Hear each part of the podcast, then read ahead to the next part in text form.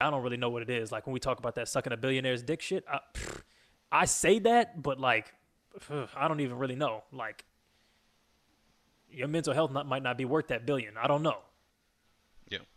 But but I will find out on the other side. I, I don't. I, but I, that's a red flag.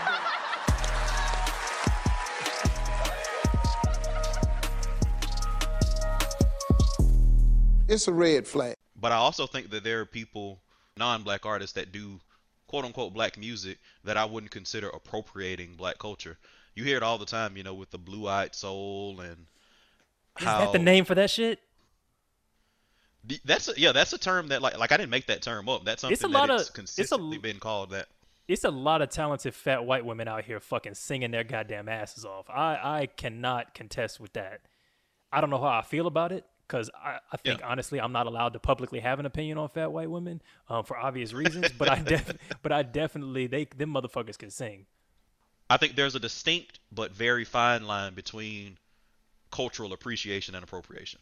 I now actively have come to the conclusion that I reject almost the majority of the narrative I hear around what cultural appropriation is and where it is and is not um, reasonable. I think a lot of it is like sh- biting our nose to spite our face type shit, where we're getting mm-hmm. mad at individual white people when we should be getting mad at a system that um, that bars us from access to the benefits of our own culture, and it makes no fucking yeah. sense to me. A white p- person wearing dreads has zero fucking impact th- that individual on my capacity to move through the world through the world as a black man with locks. It had, the two are totally fucking unrelated. It's you yeah. know it's it's you getting mad at your sibling because your parent beat you type shit. It, it's it makes no fucking sense. That's my view. So I'm I'm curious yeah.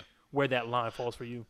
I think I think that there are definitely some situations where it's a bit more murky, but I think that there are some situations where I think it's it's clear that somebody was just appropriating the culture without any love, without any without any respect, without any appreciation for it. So that's a, so, so that's like a, that's a fact. And no, just before you get into that, let me welcome everybody yeah. real quick, and then you you make this point. Welcome everybody to Waving the Red Flag, the number one cultural appropriation and dating podcast in the entire fucking universe. It's Eddie, it's Alvin. Josh is out sick for the moment. I was about to tell us uh, why some white people are absolutely, completely fucking bastardizing and disrespecting the culture. Yeah. So it's not a hidden thing. You know, my Twitter is completely open. I use my real name on my, my Twitter, so you can go find this shit. Mm. Post Malone's a lot of Post Malone's music for me is a guilty pleasure, but Post Malone is one million percent cultural appropriation. Okay. And the reason I say that is because you know his claim to fame was being a white rapper, a white hip hop artist that kind of could sing a little bit, that kind of had some kind of punk influences in it.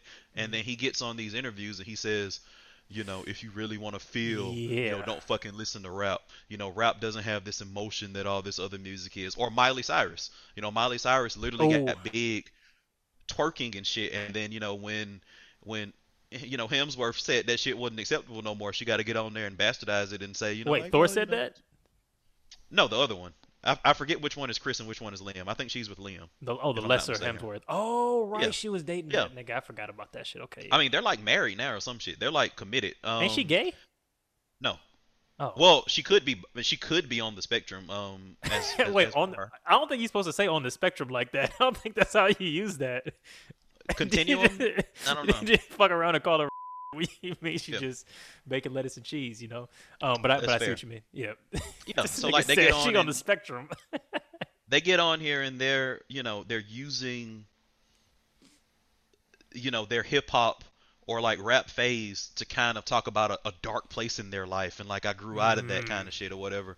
And you look yeah. at people that legitimately Justin, appreciate the culture. both of them. I no, I will say I will say Justin Timberlake is actually an example of somebody that always paid homage to his roots. You know, like and I and I say the same thing about Eminem. When Eminem won mm. like his first big awards, he got up there and he thanked every black artist that made him. He okay. he he routed off he rattled off a fucking list. Okay. You know, he, you know the off-quoted line. You know, let's do the math. If I was black, I would have so half. I ain't have to mm. graduate from Lincoln High School to know that. Like, like he he owns that in a way that he's okay. fully aware of his position. I don't think Post Malone and Miley Cyrus and Machine Gun Kelly are in anywhere the, in the same boat. Yeah. Okay, so is it is it for you? Is it about an because and this is another issue that I've taken with this conversation and have kind of dismissed because it seems disingenuous from not from you but from other people where they say you can't borrow without appreciating but they don't actually give a fuck whether or not you do appreciate or not. It's still going to be labeled as appropriation regardless of your level of appreciation for the culture. So that's one reason i dismiss it.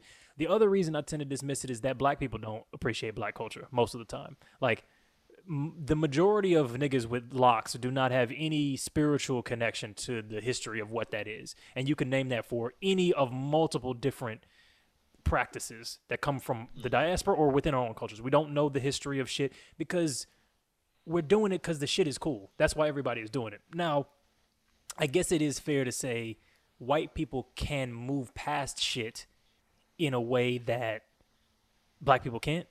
So that's a privilege thing. But rappers don't want to be rappers. Rappers try. um, Every black rapper tries to move past rap themselves. I think if you really look at it, most rappers stay rappers.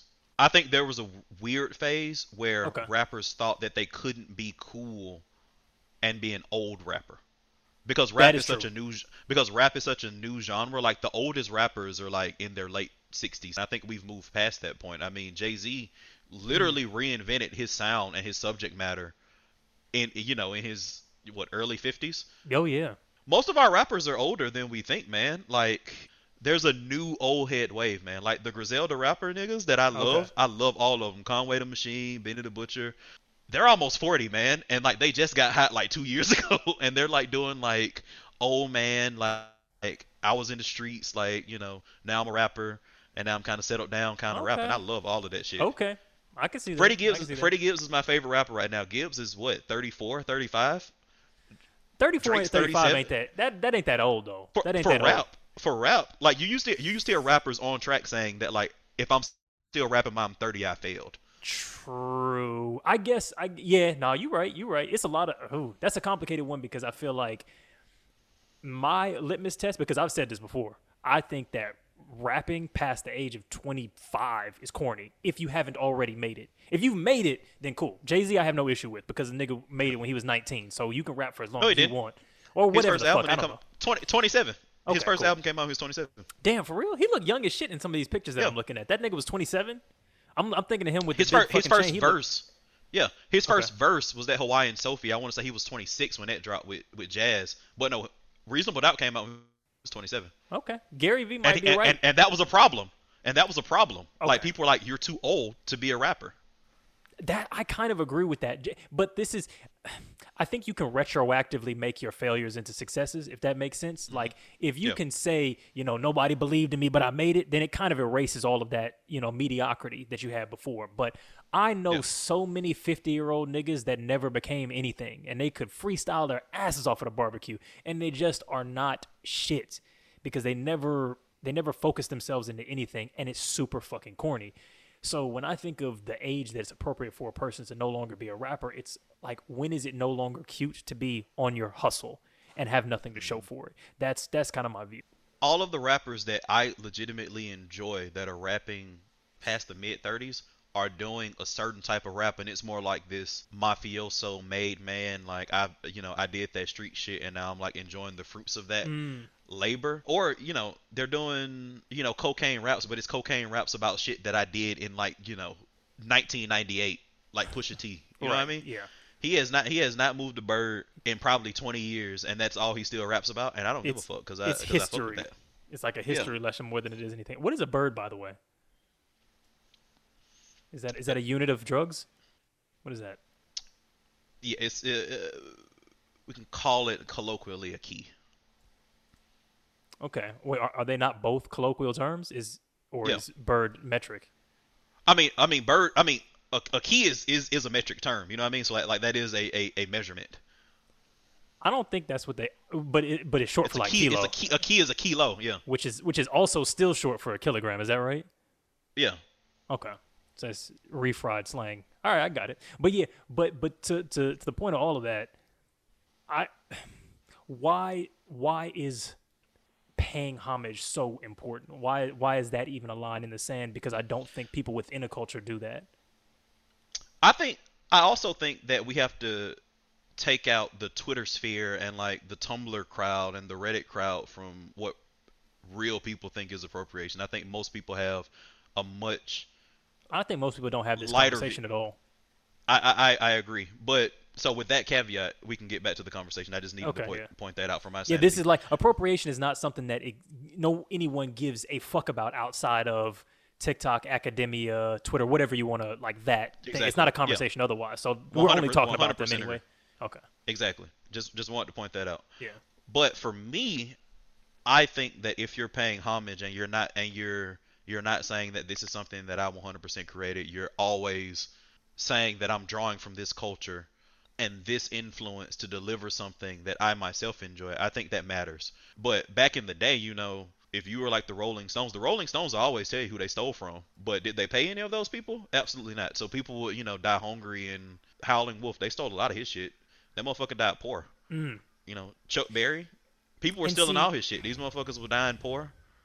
I do not give a shit about in about the individual crime of cultural appropriation any more than I give a fuck about like soccer moms recycling. The the responsibility lies on larger institutions when it comes to climate change or whatever the fucking issue is.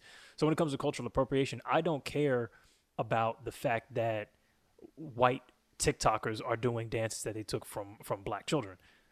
I'm curious as to why there are not instruments in place to allow these black children to copyright, protect, patent, and then profit off of the things that they create. I'm much less I'm much more interested in that than individual behavior. But in the example that you gave, I'm like so so then when we think of Elvis and the Rolling Stones, I guess I'm like, hmm, is the criminal there Elvis slash Rolling Stones for stealing something? Or is it a systemic issue because there was no system in place for that theft to even be legally recognized as theft? Why can't it be both? I think there can be an institutional like yeah. responsibility as well as an individual responsibility. I think that's how Yeah. I think that's how most things operate. There's an individual morality component as as well as an institutional component for so many things. For sure. Yeah. Yeah, rape is wrong and also the laws need to be clear. That's yeah, that's Yeah. that's a that's a fair point. Um my whole view around appropriation has pretty much centered on finance. I think that's the only way I've been able to make any of it make sense and have clear boundaries that the line is access to capital or financial benefit as long as you're not making money off of it as a non-member of the culture then pretty much anything is fine. But now i'm starting to question that based on what you said and the fact that like we know for a fact there's a lot of things that have value outside of money or things that can have value but then get converted into money way way way down the track. You could release a whole hip-hop album for free as a white woman release it all on YouTube, never monetize, and get famous as fuck off that, and then two years later turn that into OnlyFans, and it's like, hmm, well you kind of you built the brand off of something, you know, you didn't directly monetize it, but that that that kind of thing. So it's or just, or put yeah. it out for free, or put it out for free, get famous off of it, and then put it on Spotify, Apple Music, later on, and it yeah, later on, and you look at Drake with you know thinking so far gone and like all this shit, you know what like um, oh yeah, um, care package, care package when he all this shit had been you know available for years, puts it on fucking Spotify, blows up, he's getting his fractions of a cent per spin per spin. you know, speaking of old rappers though, man, if we have if we end up getting you know 200 year old rappers and shit, do you think you'll still be listening to them if you're if you've lived that long as well? I honestly would say I don't know. I don't I don't want the same shit I wanted two months ago. like I I don't want to live the same life Really? I want to live two months ago. Yeah. I don't really know how much what I want has really changed, but maybe that's a lack of maturity. I don't know. I don't know, man. I don't think it's a lack of maturity. I just think everybody's different. I was in my MBA program. I told people point blank period, you pay me enough, I can do what the fuck ever. Hmm. I was like, if you pay if you pay me enough, I'll work 18 hours a day. What I did not fully understand was that all 18 hour days are not equivalent. And I tell people this all the time. If you had asked me something like a year ago on what my tolerance was for something for the money, I would have told you something completely different than where I'm at Hmm. right now. because I completely fucking agree. There is so much shit that I thought I wanted something, and it's not that m- I stopped wanting that thing. It's that I never understood what that thing was. I tried to not say shit like what you were saying, like I'll do anything for this amount of whatever, because I'm like, nigga, I don't really know what it is. Like when we talk about that sucking a billionaire's dick shit, I, pfft, I say that, but like, pfft, I don't even really know. Like, your mental health not, might not be worth that billion. I don't know. But I, but I will find out on the other side. I, I don't. I, but I, I, I'd rather be a rather be a billionaire and figure it and figure out that it wasn't worth it than the other way around. Shit, I don't know. Hey man, you want to cry in that Toyota or that Maybach, man? You know? yeah, Work to Freddie exactly. Gibbs. Yeah. Work to Freddie Gibbs. Therapy is fucking expensive, bro. I've been wanting to do therapy for forever. That shit costs a goddamn arm and a fucking leg, man. Even over there. For for a foreigner, yes. Okay, that's fair. For for them, no. It's it's quite nigga. Everybody doing it. This ain't it's nothing. I'm just going. You you y'all, y'all good? Y'all you, you you happy, huh? Yeah, you happy as shit, aren't you? Okay. Everybody's just walking past me, going to and from therapy, and I'm like, oh god. I guess I just I don't know Oh. how much is a bottle of wine. Over here, I want to let everybody know that if you're in a city or a major metropolitan area, you almost always have sliding scale options from you know go by your income to free.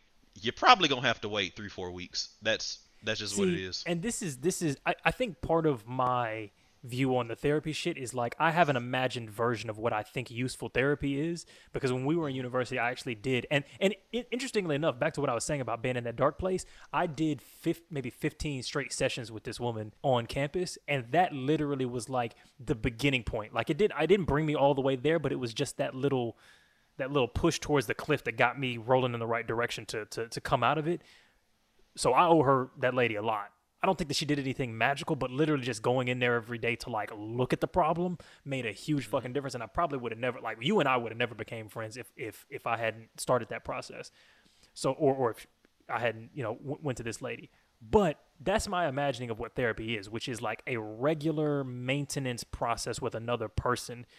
And so when I imagine things that are people are like, oh yeah, I'm going to therapy, like I go every three months for like an hour session, that seems like basically nothing. When I was when I was younger, like I don't know, maybe 17, 18, 19, I did see a th- a psychiatrist and they immediately prescribed like antidepressants, that type of shit, or or um, yeah, I think it was antidepressants or something like that.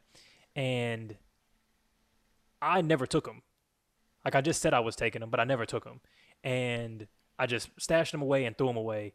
And my thinking at the time was I did not want to I did not want to become functionally dependent. And I don't mean like physically like addicted. I just mean unable to, to to function without this thing because I couldn't imagine what financial stability looked like in my future. So that was part of it. I was like, I don't want to put myself in a position where if I can't have this medication, my brain won't work. Um, and I would rather go down a path to get there through processes. That process probably took me three years. And really that, that three years was really just like the last six months. So with that in mind, I'm glad I, I'm glad I didn't do it. I'm like I'm I'm I'm very glad for where I am. I mean, I don't know, maybe I would have been better off if I had. I don't know, but um I'm very glad I didn't I didn't medicate. I think I think we need to be and, and I'm and I'm glad you're where you are and I think that your story is important because I think that we need to be a lot more ad hoc with mental health solutions than we are. Some people don't need medication. Some people don't. Some people can with with appropriate therapy and resources work through it without that. However, I, we always push back on people with your mentality that we knew needed medication when I worked for the program. And Sorry. my um yeah my my associate director well my my deputy director would always tell this story. She was um type one diabetic, and she would say, "I am dependent on this medication." She said, "I need this to live. If I don't have this, I will die. I have to take it every single day, and I need that to ensure my quality of life. This medication, I don't care what you feel about it, you are going to spiral. You're in this program for a reason. You need this medication every single day. You Yeah. need compliance. So while there are some people that we need to acknowledge that don't need that level of medication compliance, there are also certain people that we need to recognize do need it, and they do need it and they do need it every day. They may Yeah. need it for the rest of their lives, and they need to find some comfort with that, just the same way that diabetics have to find comfort with needing insulin, or Mm. people with certain heart issues have to find comfort with needing a stent or a pacemaker. You know, it's it's very similar. See, I'm I'm that makes it that, that that makes sense to me if there is no other option. And so yeah, I'm obviously I'm I'm choosing my words because I don't want to be irresponsible and tell niggas yeah go off your medication whatever the fuck. Uh, my my view is if I think we're too quick to prescribe shit. with the idea that everything is the result of an imbalance and not the result of a, of a misarranged life. When I think a lot, maybe even most of it is the result of a misarranged life. But I talked to this nigga for two seconds and he and he prescribed me something. Yeah. That makes no fucking sense to me. Especially given the fact that I'm I'm cooler now. Yeah, I agree with you, and it's and and again, it goes back to that whole like mentality where, you know, therapy sessions are hard. Therapy sessions are costly, so a lot of times medication is is something that they use to get out of the work, and that's not mm-hmm. always their individual fault. Sometimes that's that's institutional pressure. Sometimes that's the fact that like they're overrun, and sometimes medication is the easy way out. So I agree with you, but I do think that people need to let the professionals make that determination and not always make it themselves. And I do think that and I also think that Yeah. within within your power, switch your therapist. Switch your provider. Yeah. See, this is this is man, I'm I'm I am hyper distrusting of doctors. I don't know if I've ever mentioned this before, but I really dislike doctors, like as, as a as a group. Um, and I'm Yeah. and I say that as somebody who's not I wouldn't say I'm a hypochondriac, but I'm definitely more um, like health cautious. Not even necessarily health conscious, but health cautious than than than in my understanding the average person is, and especially the average male, because I think men do not attend to their health um, as much as their Nope. female counterparts, and I would say I attend to my health a lot. Like I go to the doctor at least once a year. I go to the dentist at least once a year. And in doing that, I have grown a disdain for the dismissiveness with which doctors proceed. But the number of times I have had a doctor literally just dismiss a concern that I have because I'm seem to be in relatively good health because I'm not fat or I'm not old or I don't have a chronic disease at the time. Man, yeah, you got to shop around to find a, a doctor, and I can't even imagine shopping around to find a, a fucking therapist. That's such a personal experience. I agree. The last one I went to, and I went for a specific reason, but we just had a conversation, and that shit was refreshing. Like she asked me Oh, really yes. specific questions, Yeah. um, and some of them were probing, and some of them I kind of got um. I was in a different place, man. I got kind of Yeah. defensive on some of them. Like she asked me, What'd you um, say? so she was going through the checklist. She was like, she was like, "You drink, right?" I was like, "Yeah." She's like, "About how much?" I was like, "A lot." yeah. She was like, "What's a lot?" I, she was like, "What's a lot? Quantify it for me." I said, "Whatever you think a lot is personally, probably up that about fifty percent, and that's about how much I drink." And she was like, "I need you to give me like a drink figure." So like, I'm getting defensive. I'm like, "Oh, so you gonna make me say it? Like you gonna make me say it? Like, you gonna make me... You gonna make me admit I'm an alcoholic, bitch? Really? Yeah, like That's that's what you gonna do? was. I told you it's a lot. It's really none of your business. Uh, that, was- that was shit that happened, and she's like, like, so we had a conversation. So, so Yeah. Having those kind of com- those kind of conversations to really get to the nitty gritty of like stuff that impacts the health of especially younger people, because a lot of times it's Mm. harder to tease that out. You have to find somebody that's going to be willing to do that, and sometimes you stumble upon it, but usually it has to be very deliberate. so I, I regularly, or at least when I was sexually active, probably every four to maybe seven months, I would go to to get like a STD test to just you know see where I'm at. I always want to know. So the way they do it is no good, no news is good news, right? Which I've always thought is the dumbest fucking system possible because it's like there's so many fucking ways I could accidentally get no news. You know what I'm saying? Like nigga, call me either way, motherfucker. That's crazy as shit. Like, hey, if you don't hear from us, that means you're clear. Motherfucker, like anything can happen, bro. Like, what if y'all lost my number? What if I typed the wrong number in? What if my fucking email gets shut down and is full? Like, there's a million different ways a message cannot get to me. There's only one way a message can get to me. So if it doesn't, then I anyway, that that irritates me. And so they give me a call. So they're like, "Hey, can you come in?" So I'm like, "Fuck, that's I, you know that's bad news."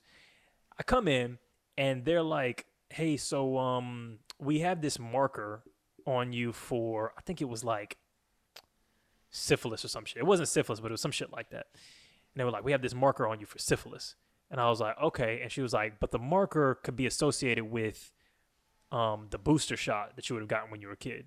Yeah. So, So- my guess is you're talking about one of the hep, one of the hep. Oh yes, vaccines. yes, that's what it was. Yeah, yeah. But anyway, she was like, so I was like, does that mean I have it? And she was like, well, it means that you could potentially get it. And I was like, okay, but so do I actually have the thing? And she's like, well, you could also could have it. And so I'm like, what the fuck? And then so she's like, hold on, let me call the other doctor. So then the other guy comes in and he's like, explaining it to me, and I'm like, "What the fuck does this mean?" And he's like, "Well, it could mean one of four different things." And I'm like, "What?" So then he takes me to another room and starts googling shit to pull up a chart, which is like the inside of some fucking doctor's textbook. I'm like, "Motherfucker, this is why didn't you do this before I got here, nigga?" He was like, "Well, it could mean so it could mean one of four things. It could mean you never got the immunization for this disease. It could mean you got it, but it wore off. It could mean uh, you got it and it wore off and you got the fucking disease. Or it could mean that you got it, got the disease, and is just causing a flare up of the antibodies, but you're actually not sick. It can mean any four of those things. I was like, okay, so what the fuck do we do, nigga? And he's like, well, you could get this other test and that would clarify it and narrow it down to two of these. And I was like, nigga, then why didn't you start with that, right? So what happens, and this is for the listeners, just so all you know, when you get most like sex things, they do what's called a screen.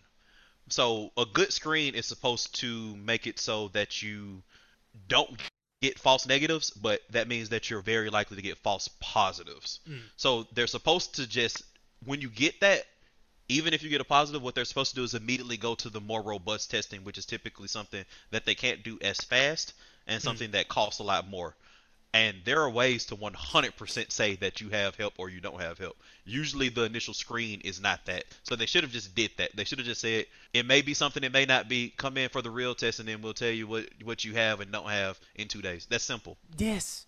Nigga, I was having to ask them what do we do, and they were like, "Well, you could do this," and I'm like, "Well, then, nigga, let's do that," and that will give me, like, what the fuck? Am I a fucking doctor? Why am I fucking IKEA assembling this fucking diagnosis? You fucking stupid piece of shit. This is the shit that pissed me off. So I I have to now instruct and manage them in doing their fucking job. it took two fucking doctors to give me half a diagnosis, which was super fucking irritating because the first bitch, I had to be like, what are you talking about? And then she had to call in the other guy to also not know what the fuck he, he was talking about. So then I'm like, okay, so in the meantime, while I'm waiting for this, do I have the fucking thing? Do I need to tell my partners?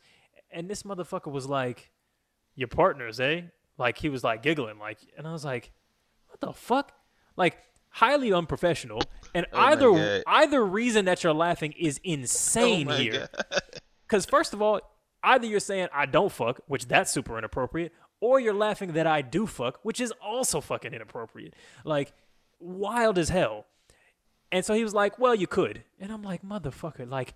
You're supposed to like. Do you not give a shit about public health, I, nigga? I may or may not have hepatitis C, and you just like, well, nigga, you know, Oh do, my do what you fucking can. god, I'm like, man.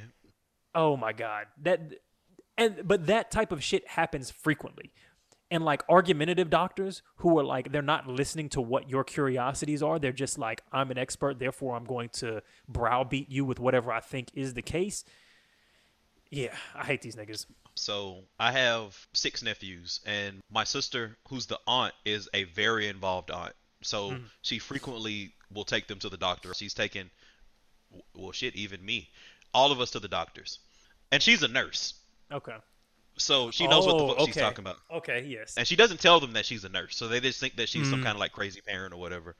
This doctor was just like such a fucking asshole, yeah and he was like, "That's not what it is, but we'll go on ahead and test him. We'll Mhm. go on ahead and do what mom wants." Like on this on this whole like I'm the expert and I don't think this is what it is kind of bullshit.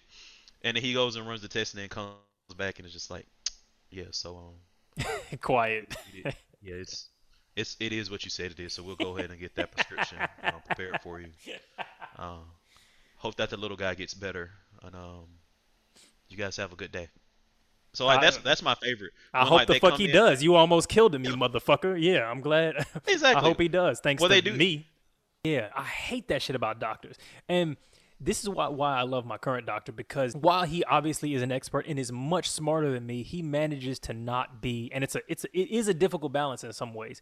He manages to speak with authority on what it is that he knows, effectively listen to what I'm saying, explain shit to me without um, treating me as if I'm stupid, but also not assuming that I know shit that you have to be a doctor to know. And like the combination of those four things is fucking potent and it's a difficult balance to hit. I mean, not really if you're like a decent human being with some level of emotional intelligence, honestly, because we're all experts in something relative to someone else. It's actually a skill that Exactly. almost everybody has. It's not that difficult, but it does seem to be a struggle for finding it in doctors.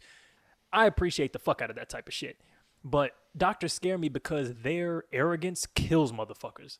The number of, you Yeah. know, when you talk about those black people's like symptoms not being, like black women's pain not being uh respected and shit or, or acknowledged, man, They did they did studies on doctors, like medical students, not that long ago, and they effectively thought that black people had thicker skin and that they had higher pain tolerance. and that's But that was a survey of that was a study of medical students. and that's that is false, right? That is 100% false. Okay, just double checking because I've heard that one too, and I was just like, I mean, I don't fucking know. I mean, it seems like it could be a thing that's possible. Like, there are some No, we- racial facts that are like we do have darker skin. I mean, that is that is true. So I don't know. Yeah, there there there there are definitely like racial differences that come into play physiologically. There are Like we do get keloids, or so I don't trend- know. You know what I trends, mean? trends are, or or um, black men tend to have higher lean muscle mass Okay. average than than uh, so there are things that like matter. You but got that like, quick twitch. That quick twitch. There's the fast twitch, and then the slow Yeah. twitch. There's a quick twitch. We got the quick twitch. But think about what it means when you have medical students at prestigious U.S. medical colleges that think that you as a black person have much higher pain tolerance than a white person. What Yeah. that means, like if you actually are in pain and they won't give you pain medication, how that impacts your your quality of service. I think I struggle sometimes with finding the correct. I, I shouldn't even say I struggle with. I am uncertain what the correct balance of assertiveness is before it becomes domineering. And so there are situations where I find myself being too aggressive, but then there are situations where I regret having not been more aggressive later on. So when I hear a story like your um your sister's, it was it sister, yes, Yeah. that I that type of shit really inspires me. People who are like, no, I know my shit, and my willingness to bulldoze through people who would attempt to undermine my truth or my authority. My ability to do that will literally save the lives of the people that I care about. It'll make sure that my nephew, my brother, whatever, gets diagnosed correctly, quickly, and efficiently, where it might have taken two months, or we might have tried the wrong course of, uh, of treatment for something that was simple and I just that's something that I really want to cultivate because I do think that that that is a literally a life saving fucking skill, and people's lives get ruined because of their weakness in the face of authority. You know what I mean? A doctor tells you one thing, you go, oh, okay, you know, or not. e- It could be a million other things, a police officer, Yeah. whatever. Just all of that type of shit where you're just like your inability to to confront your inability to conflict your inability to say no because you're afraid that you might be wrong or you're afraid that um that you don't know what you're talking about can get you fucking killed and the fucked up thing is it'll get you killed and they'll say that you asked for it afterward they'll say that this is what you wanted you know what i mean because you never said oh no i don't this is not what you didn't fight and that just terrifies. Like I going out swinging, that's one thing. But if I go out and niggas are like, yeah, he died doing what, what he loved, he died. Motherfucker, no, I didn't. I didn't like. I didn't. I didn't want this to happen to me. You know that that kind of shit. Or God forbid, a loved one. Yeah. I think the thing that helps me with that is one, for various reasons, I don't assume that any doctor is inherently smarter than me. So I Yeah, think okay. that being smart, I think that being smart is a sufficient, like, quality to get you through medical school and for you to become a doctor, but it's not necessary. You can you can in, endurance race yourself to a medical degree. You can most high level education opportunities, in my opinion, are endurance races hmm. Are you willing to like endure this situation long enough to make it to the finish line? If you're smart, it helps, and I do think that the vast, vast majority of doctors are very intelligent people. But I don't think that you're inherently super smart vis-a-vis somebody who's like, you know, a regular, uh, you know, a regular, regular person. Just because you are a doctor, I think you are a smart person that just so happens to be a doctor. You're not smart because you're a doctor. Uh, so that helps me, and I'm very comfortable in my own intelligence, and I've cultivated my intelligence in such a way that like I feel like I can hang with anybody in virtually any room in virtually any conversation. So that helps me. But I do firmly know that I'm not a doctor, so I always ask, I always put things in question form. You know, I mean, I'm Mm. not telling you anything. I'm asking you an intelligent question, and I want you to give me an intelligent response. For clarification, Um, yeah. Exactly. So that helps me navigate the situation, and it hasn't it hasn't failed me much in my adult life Now, with doctors. so one, I would say, I think I would, I would, I would concede that you're a smarter man than me, and I think that you've also cultivated that skill to a like whatever gap was there originally. I think you've also sharpened and honed that blade to probably double that anyway. So I'm a little bit doubtful of that. I would say most doctors that I'm talking to probably are smarter than me, but may, though, though maybe not in in all the ways that count. Because you can be intelligence is a lot of different type of shit. You know what I mean? You can know a lot of things, and that doesn't Very necessarily mean that you can Yeah. arrange your thoughts or or even remember something that's quite obvious. Um, because I've definitely corrected doctors before, and they're like, "Yeah, okay, my fault. It's this and this." But does that apply to everything? Because I think this, this is a common problem that that applies to doctors, but it it's not just to doctors. As a matter of fact, it's probably not even the most common area where this kind of shit happens. It's just the one where it's most clearly life and death. But frequently, like you know, fuck, you're talking to like a landlord or fucking whatever, you know, or police officer, and you're trying to know your rights or make sure that you're not fucked over in a situation. That kind of thing. Is it pretty much the same solution for you in all of those situations, or what? Oh yeah, man. Especially especially because like I work for the court system, man. There was a there was a point where you couldn't tell me I wasn't a fucking public defender in my mind. yeah. I mean, they're like, what what the fuck do you mean that was simple battery? I don't think like I'm just like, you know, like you just finished beating somebody's ass in a bar and you're like well habeas corpus ipso facto sir what the fuck is going on right now you are under arrest no, but yeah, but like seriously, like um, just working in that in that job in that situation for that program, like I got a pretty like enough to be dangerous kind of understanding of like Georgia law. So I definitely, again, just filling in certain gaps allowed me to at least ask questions in an intelligent manner that forced you to respond to me intelligently. It forced you to think about what you were going to say to me. and uh, now would you say and we'll close it out after this but would you say that questions are sufficient to assert yourself because the example that i think of the thing that reminds me always of the the like sacred value of the capacity to confront and in and where necessary dominate is that story of the man whose wife bled out during um during birth and she was in pain and he told the doctors to look at her and they ignored him and they ignored her and then she died and he was testifying in court with regard to to um to racism in me- in, in medicine especially with regard to black women's pain and i just remember uh, looking at him both with sadness but also disgust at his weakness. And I know that's not a kind thing to say, but I think if he were a stronger man, his wife would still be alive.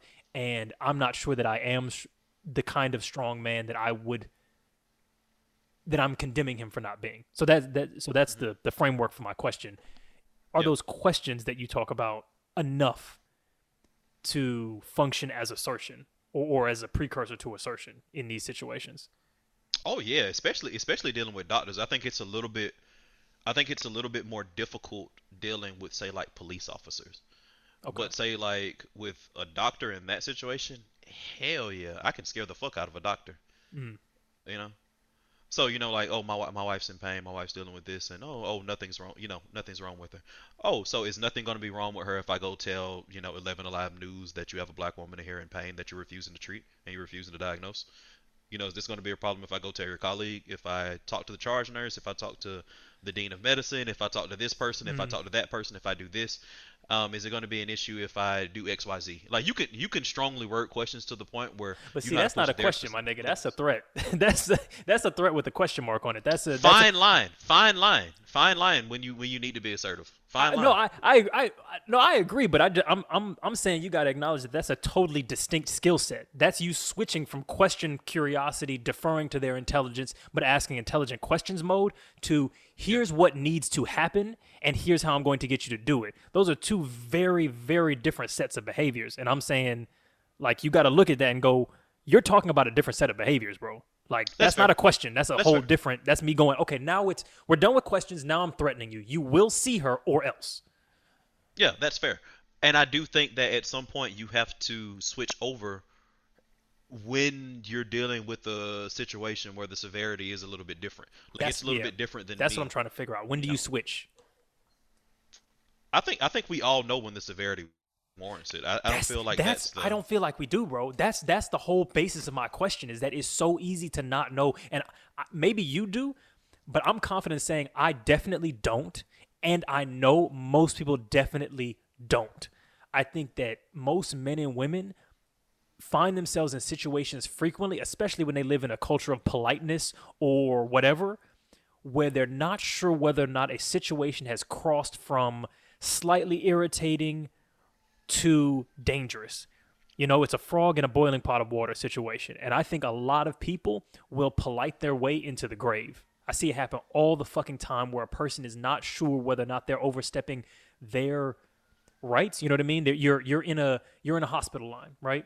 There's 60 other people there. Motherfuckers with bullet holes and all different types of shit, sitting with sitting with band-aids on their head, and the doctors are dragging their fucking feet. And you're going, do I need to assert myself to the front of this line and say, no, you need to see me now. I need to get into this place now. And, and the only way you're getting rid of me is if you drag me out of here with a security guard. Do I need to do that? Or do I need to recognize that my pain is less than others?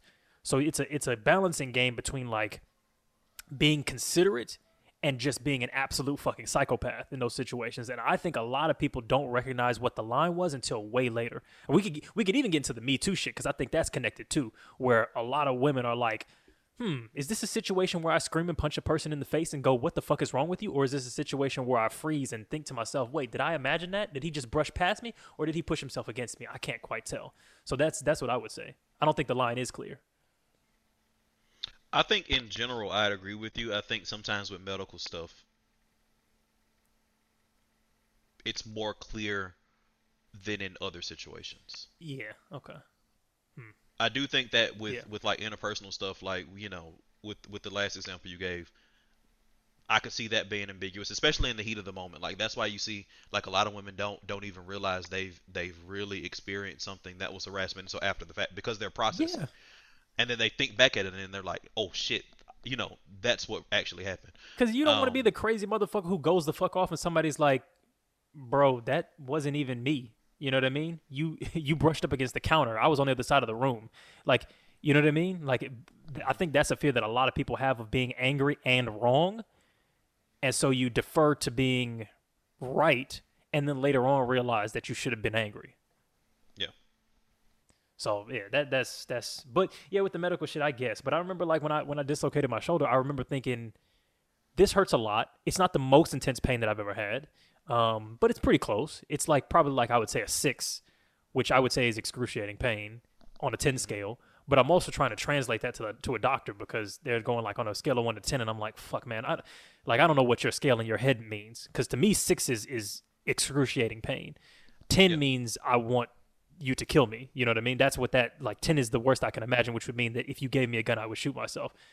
And so everything between like, you know, four and 10 is somewhere in there. So I'm like, oh, I'm thinking six, and I go, mm, seven, you know? Like, I'm not to die, I think. But I was literally sitting there, like, feeling this, like, pain enough to where it was difficult for me to arrange my thoughts, but I was still trying to be polite in that situation. I also think that, and this this is this is definitely getting off topic, but I say it all the time. I think people would react to the stuff that I say a lot differently if I were like a person that was more like emphatic and expressive. Like if I cried, like I've said, I've said that to people mm. all the time. I was like, I was like, you react completely different to what I just told you if I cried.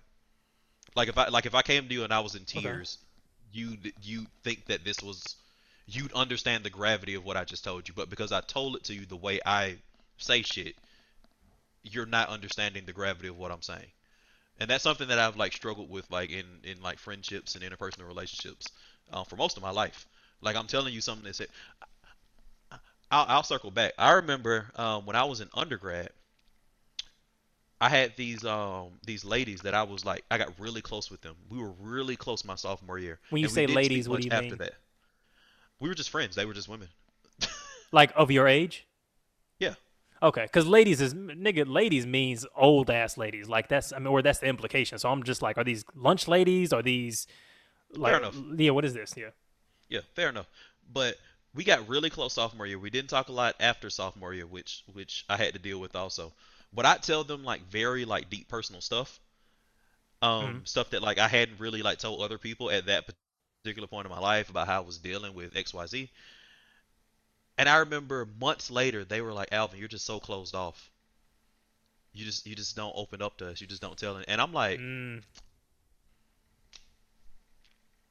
I'm like, I'm like, I just told you some deep personal shit, man, that like maybe like four people know. B- But See- because I don't say it when I'm Mm. crying. So I feel like a lot of times that translates specifically to like medical stuff. Like when I dislocated my knee, it's like I'm not ho- I'm not hooping and hollering, you know, I'm not like fucking in tears. I'm like my kneecap is on the other side of my leg. My kneecap is behind I would prefer it my not be. leg. I'm in excruciating pain. Um, can you help me? And they were like, no, he needs to go to triage. the I remember the EMT had to like go to bat for me. He was like, he no, he doesn't need to go to triage. His fucking kneecap is like behind his leg. Like just. just That's exactly how I felt because I felt like, okay, cool, I can stifle my response to this pain, but this hurts a lot. Like I would really rather be unconscious right now. It's it doesn't it's it's it, like I said, it's a six. It's not an eight because if it was an eight, I I wouldn't be able to form a sentence. If it was a nine, I would I would be trying to self harm. If it was a ten, I would be literally trying to jump off of a fucking building. But it's a six, and that's a lot. But I'm not emoting. But You gotta cry, man. That's what they want. you gotta cry. See, and this is interesting because I can, I can, I can. Oh, that's so weird because, and I want to, I want to get back to talking about you, but like I can cry on command more or less, but I've never done that in any sort of social like setting, because I do think that somewhere in my head, I don't fuck with crying. Like I don't know exactly where it is, but I don't fuck with crying. Like I cry at movies, but I, I have never in my like, not never, but I don't think I've fuck.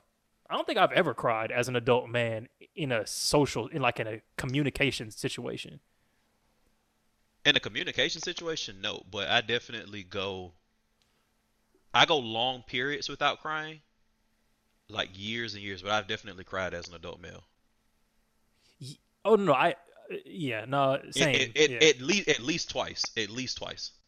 what counts as cry? Because like, because I don't know if I've if there's a conversation with you or with Josh, but like I've said, I cry at movies frequently. Like I like in a month, I probably cry at least once.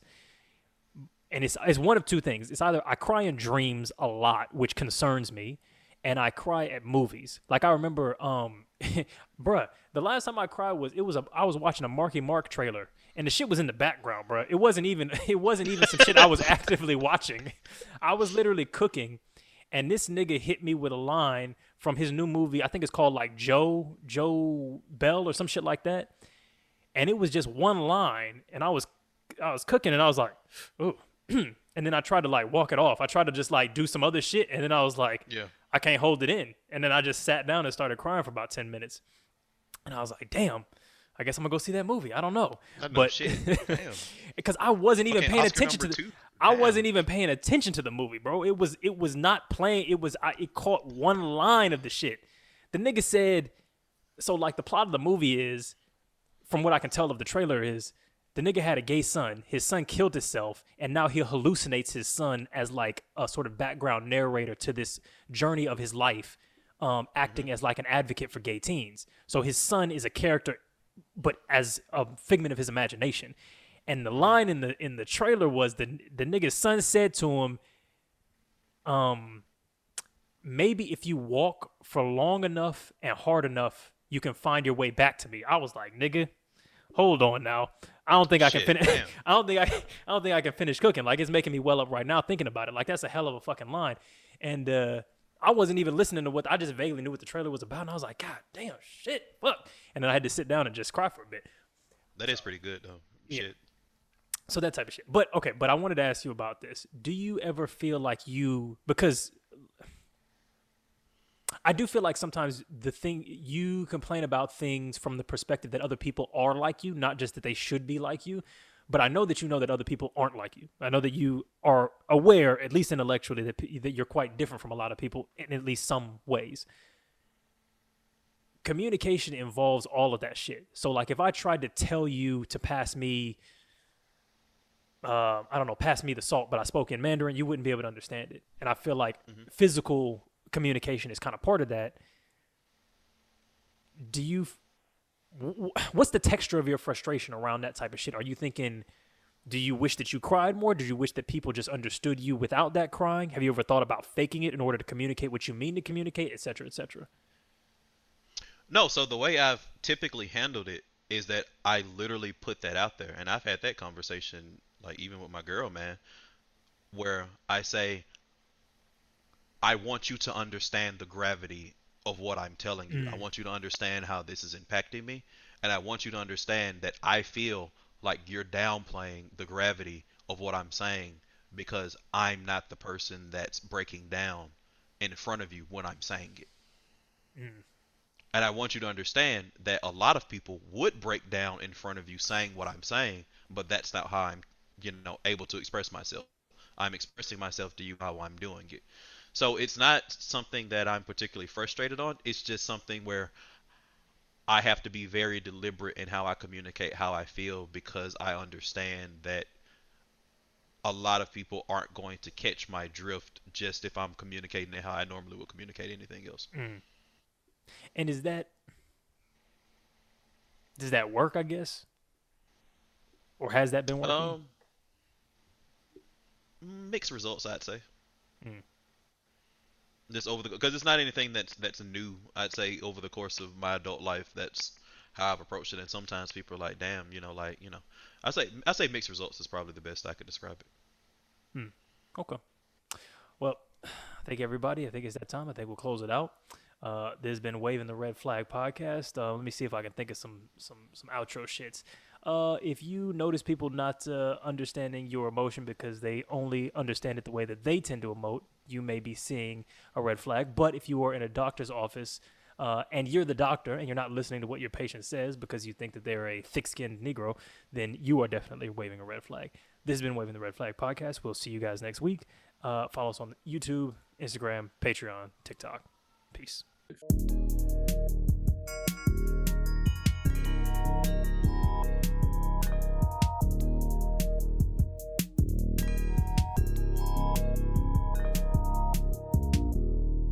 It's a red flag.